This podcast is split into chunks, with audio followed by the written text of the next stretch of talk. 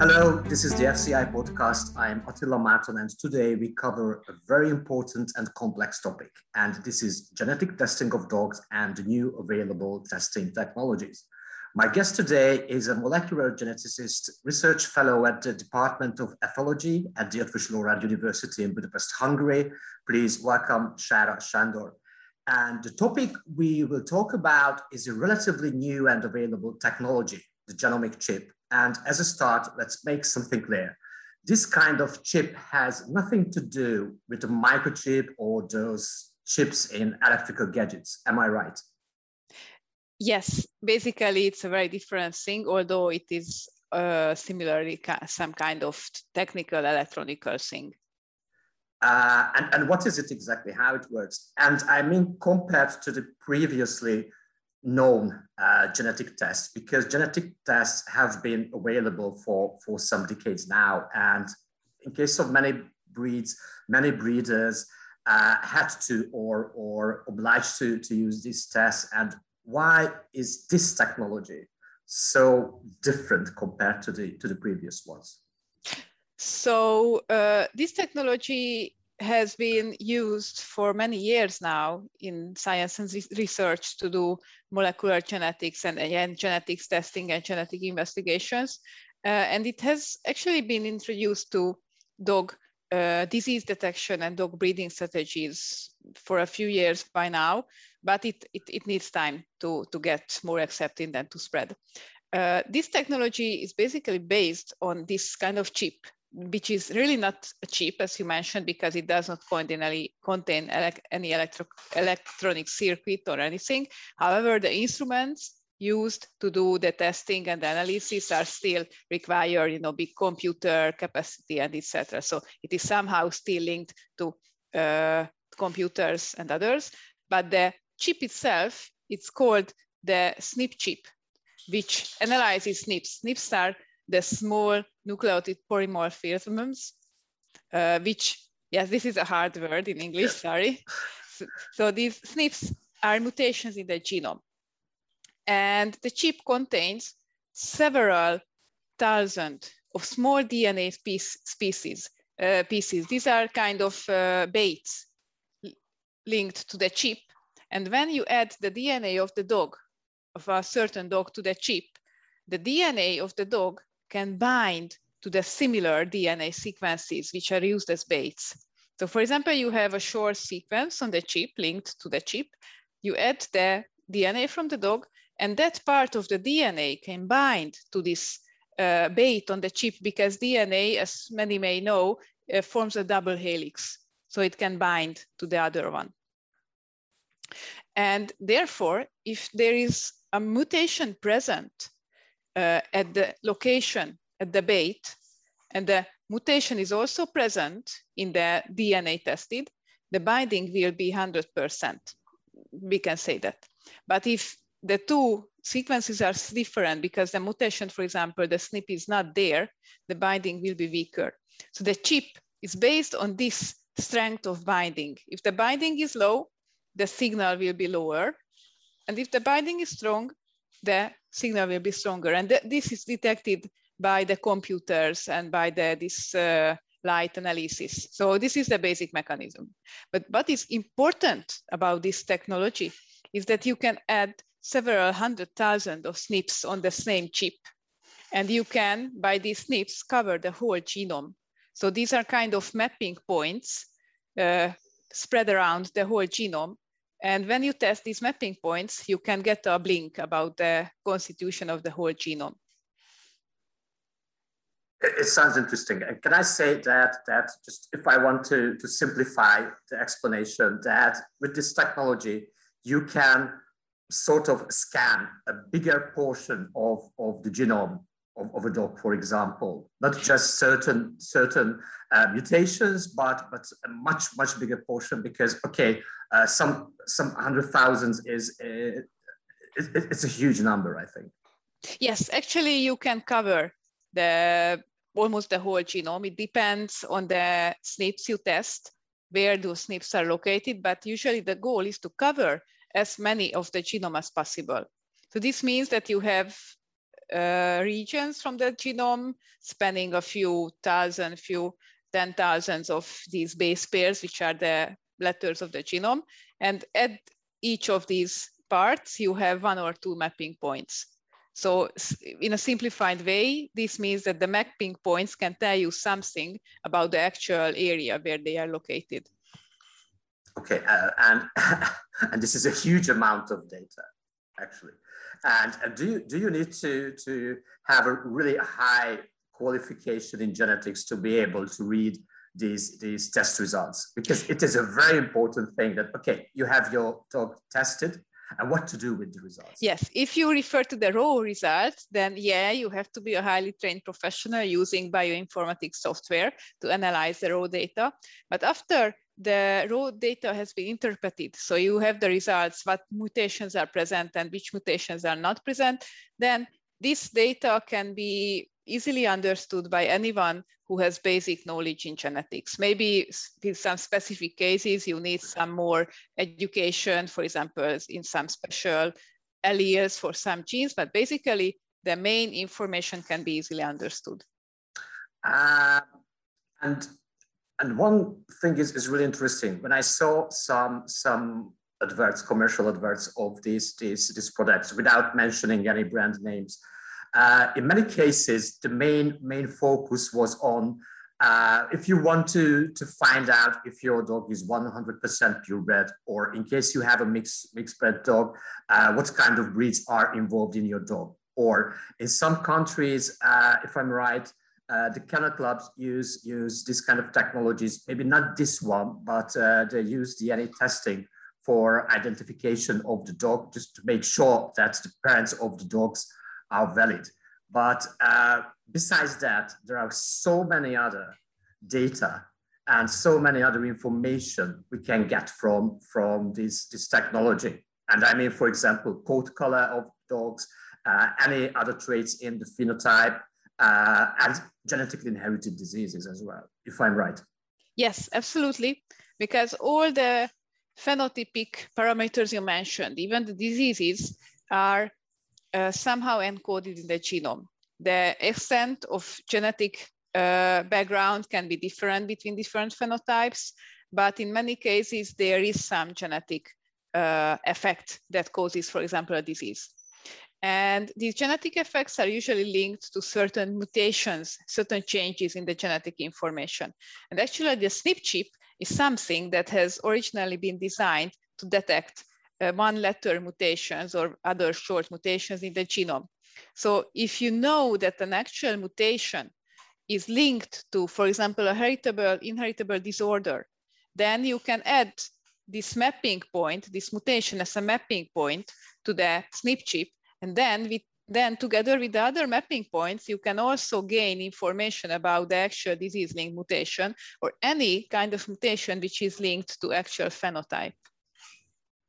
Okay, and, and uh, currently, how many diseases are scientifically proven to have uh, a genetic background linked to, to a mutation or, or you know I cannot I mean? tell you an exact number, but usually the number uh, researchers talk about and veterinarians is around a few hundred. But I think it can reach also a thousand if we consider every possible disease which can be affected by uh, genetic background. And is it possible to, to, to scan for, for all, all these diseases with, with a genomic chip? Uh, in theory, yes, but but in practice, we are still not there because we still know very uh, little actually about the all of the genome, how it affects uh, different diseases, especially regarding complex diseases. However, in many cases where the link between the genetic background and the disease is very strong, so for example, one exact mutation is known to cause a very specific disease, uh, in those cases, uh, it is rather easy to add the test for this mutation to any kind of genetic testing panel, and then search for this mutation in the investigated animals. Uh, and actually, the, the, the number of these testable mutations, testable uh, SNPs and other mutations is increasing year by year because researchers identify new mutations linked to disease. Uh, so it can be a very effective tool to, to fight genetic inherited diseases, but not all of them. Because, uh, because, uh, because it, is, it is an interesting topic because everyone wants to, to have an extra healthy dog without any kind of diseases, no illness, whatever. And sometimes I have the feeling that, that uh, first of all, everything is, is linked to genetics. And on the other hand, people think that if a dog is, is genetically tested, it is a kind of 100% guarantee that the dog will have uh, a healthy life without, without any illnesses. So I think this is something uh, we need to, to understand and learn that it helps you to optimize uh, your selection, for example, but, but, it, but it is not something like magic wand. You can't do miracle with this. So it has its own limitations. I mean, almost you can almost do miracle with this, but yes, okay. you, you can't. Yes. And what kind of miracles can you do with with this?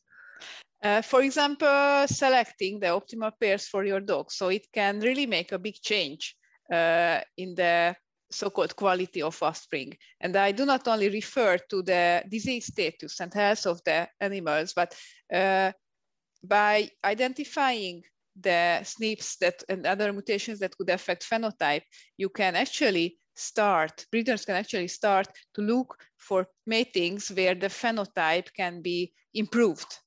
So this can also be a very effective thing, a very, good goal of using this technology.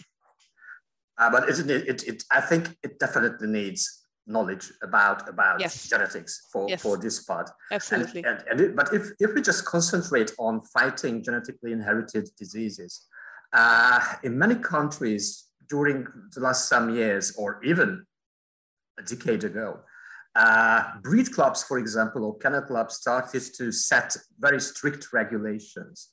Uh, what to do with, with, uh, with a dog with this kind of, that kind of mutation. And, and I, I also see uh, debates between, between, and sometimes fights between breeders when they start to, to uh, argue what to do with, with a dog carrying a genetically inherited disease. And, and I, I, I know my kind of answer that it, it can't be good to extract these dogs automatically from the population, from the gene pool.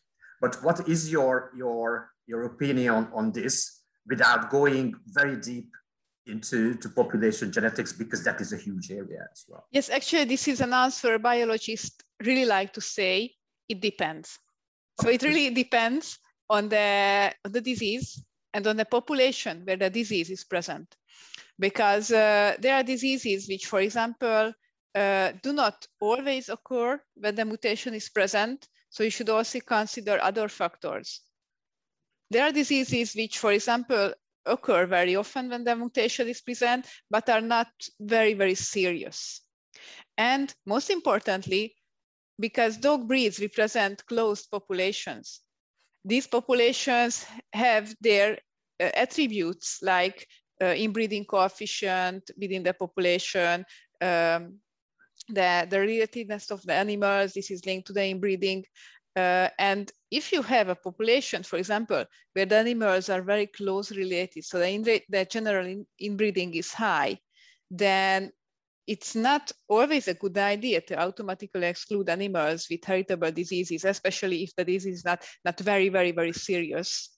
Because in that case, you can lose valuable rare alleles, which would add to the still remaining genetic variability of the population. But if you have a population where the genetic variability is still high, so this the, the inbreeding is relatively low, you can be more strict with heritable diseases. So this topic should always be discussed on a breed specific level between, for example, breed clubs and, and uh, genetics um, specialists. Yeah, I'm, I'm, I'm really happy you, you mentioned breeds and, and, and you mentioned a breed specific approach because sometimes I, I, I see that in many cases people try to uh, solve dog related matters uh, with, with, on a very simple way. They try to find uh, a one size fit all solution, but, but uh, in this case, uh, in, in, your, in your opinion, what you just mentioned, uh, you have to consider a lot of different factors to, to set up a strategy on the population level in a certain breed. And it does matter what kind of illness uh, we are talking about. Because uh, yeah, I've heard situations in, in certain breeds in, in certain countries when they started to exclude dogs from, from the population just to get rid of uh, a medium, mediumly severe illness. And they managed to fix another one, another genetically inherited disease in the population, which were more difficult to fight. So, so with good intention, they managed to, to create a more serious situation, which is which is sad. So it's it's a bit complicated. And the other thing is, I think we, we need to, to talk about it a bit uh, when we are talking about genetic testing and, and when we, we talk about uh, what to do with test results, we also need to talk about recessive mutations. Uh, because I, it is it is a bit sad to, to see debates between breeders or between breeders and breed clubs when they want to when no they don't know exactly what to do with a dog carrying a mutation. Uh, is it safe? I, I know the answer, but it is it is good to hear from from a professional. Is it safe to keep a dog in your, your breeding management, your, your breeding practice, which carries uh, a genetically uh, inherited uh, mutation, which is related to a genetically inherited disease. Actually, I, I'm very happy that you told that you know the answer because actually I still don't know the exact answer. It's also a, a, a question where I can say it depends. But in general, in most cases, uh, according to our current genetic knowledge, when there is a mutation present which causes uh, the mutation uh, causes the disease in a homozygous form. So this is a kind of recessive mutation. Most cases, the animals which has only one copy of this mutation won't uh, get the disease, so won't develop the disease. But why I mentioned that it depends because in genetics there is always some exceptions and, yeah. and some specific cases, but in general, recessive mutations in heterozygous form don't really cause any problem. Yeah, if you if you uh, mate that dog with another one which does not carry that mutation, then there will be no problem in the phenotype yes, in most cases, no, because because then you, when you have a heterozygous animal, this means that the animal has one copy of the mutation and one copy of the normal gene. So this is called the, the, the for example, wild type allele. And the other animal has two wild type alleles, then the offspring, offspring cannot become homozygous for the mutation. This is what I usually say. And, and I don't know if it's too complicated to talk about the exceptions because you said it depends and there are situations when there are exceptions and it is not too good to, to yes to yes the ex exceptions are usually specific cases specific alleles specific diseases. For example when you have uh, this is not a specific thing i mentioned just a just a, an idea that could happen. When you have a mutation which causes disease when another mutation at the other part of the genome is present. And then you cannot be 100% sure that the recessive mutation, when, when you have one copy of it, won't cause disease in every case. For example, if if my memories are good, but sorry, I, I have not updated currently about this disease, but in the case of degenerative myelopathy, there's a small incidence of the disease occurring even if the causative mutations, the linked mutations uh, are present in one copy. But this incidence is very small. Okay, okay. Yeah, I, I, I like to talk about what to do with dogs uh, carrying uh, recessive mutation because if you if you say that okay my dog is is affected by something something bad i don't know what it is and you say that okay i exclude this dog from from breeding or the breed club says that okay you can't use that dog because it carries something.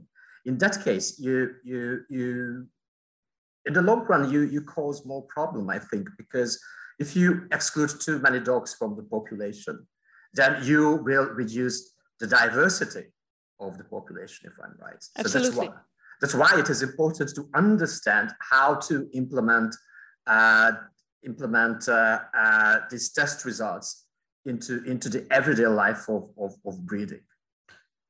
Because, because you, will, you, will, you will do more harm probably than, than good.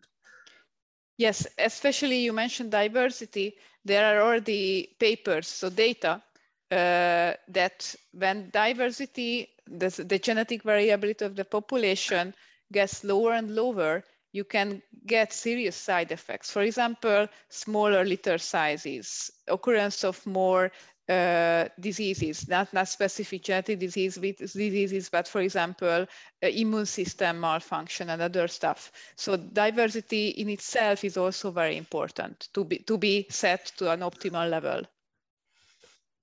So we can, can say altogether that, that this technology can be a really useful tool in, in breeding uh, to, to, to make decisions about, about selection. If those two dogs will be, will be good together, I mean genetically.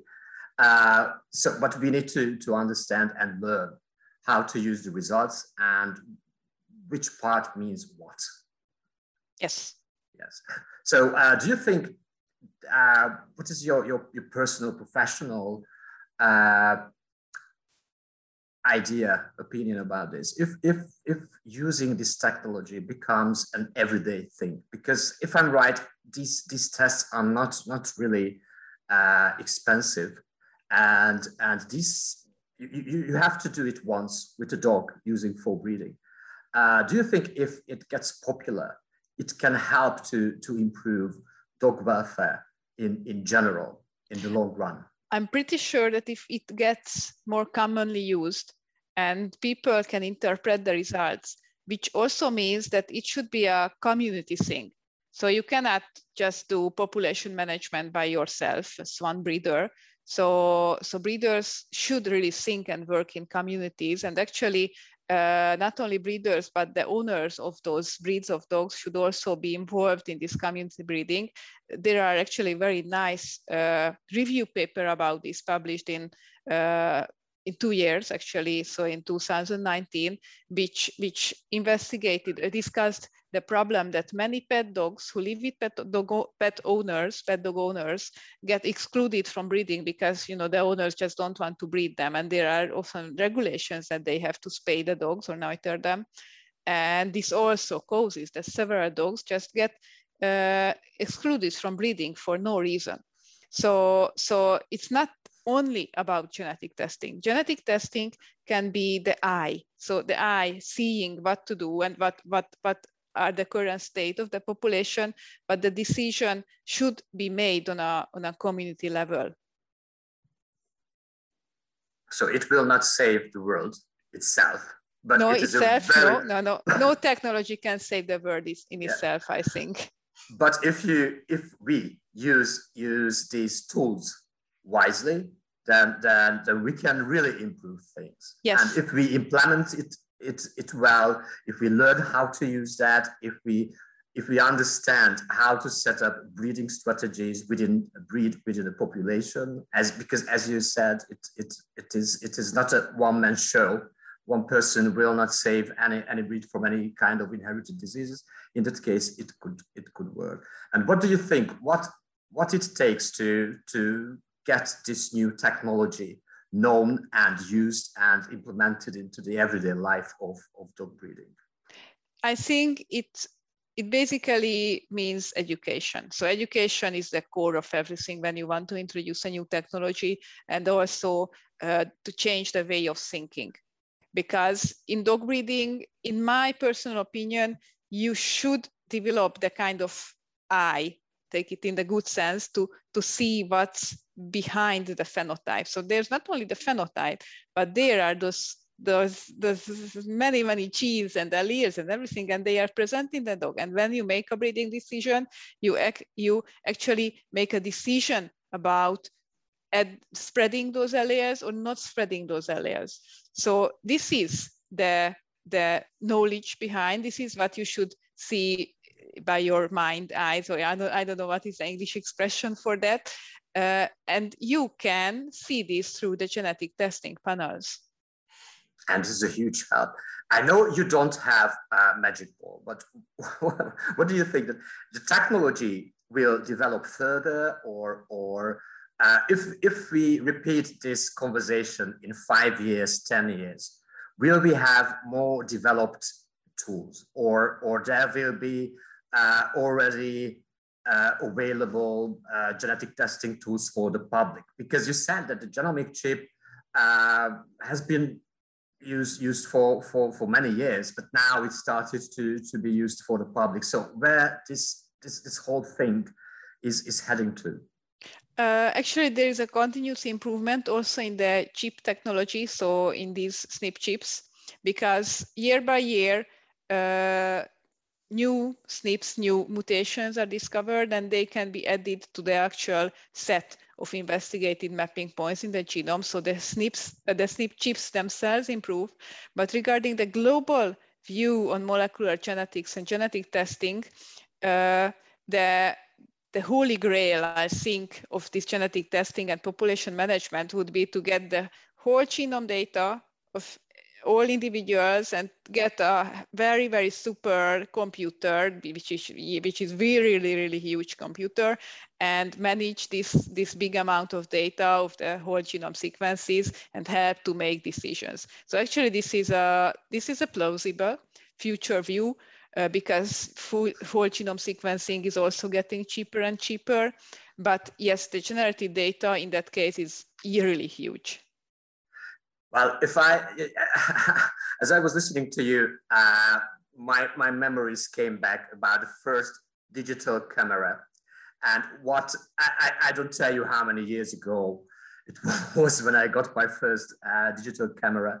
And we were shocked to, to have one megapixel uh, images. And now what I can do with my smartphone, it is, it is incredible. So luckily technology develops. Okay, it has a lot of disadvantages, but luckily, luckily we have a lot of uh, uh, advantages. And I do hope there will be Okay, the, the, the technical uh, development, it is unquestionable. I do hope that the education and, and everything we talked about to understand how to use the results, to understand how to, to implement everything into breeding strategies, etc., etc.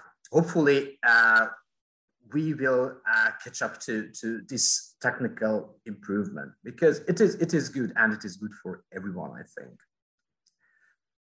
I, I do thank you for, for sharing uh, your, your ideas about the genomic chip because I think it is important to talk about and important to understand just the basic things. If we uh, wanted to go into deeper into population genetics and everything, uh, we could we could talk much more. I think much much more and, and maybe in the in the future i i uh, thank you for for being part of this episode I do hope that everyone who, who listened to us could get some some important parts because it is really important to to understand uh, the, the, possibilities how to improve dog uh, welfare and health.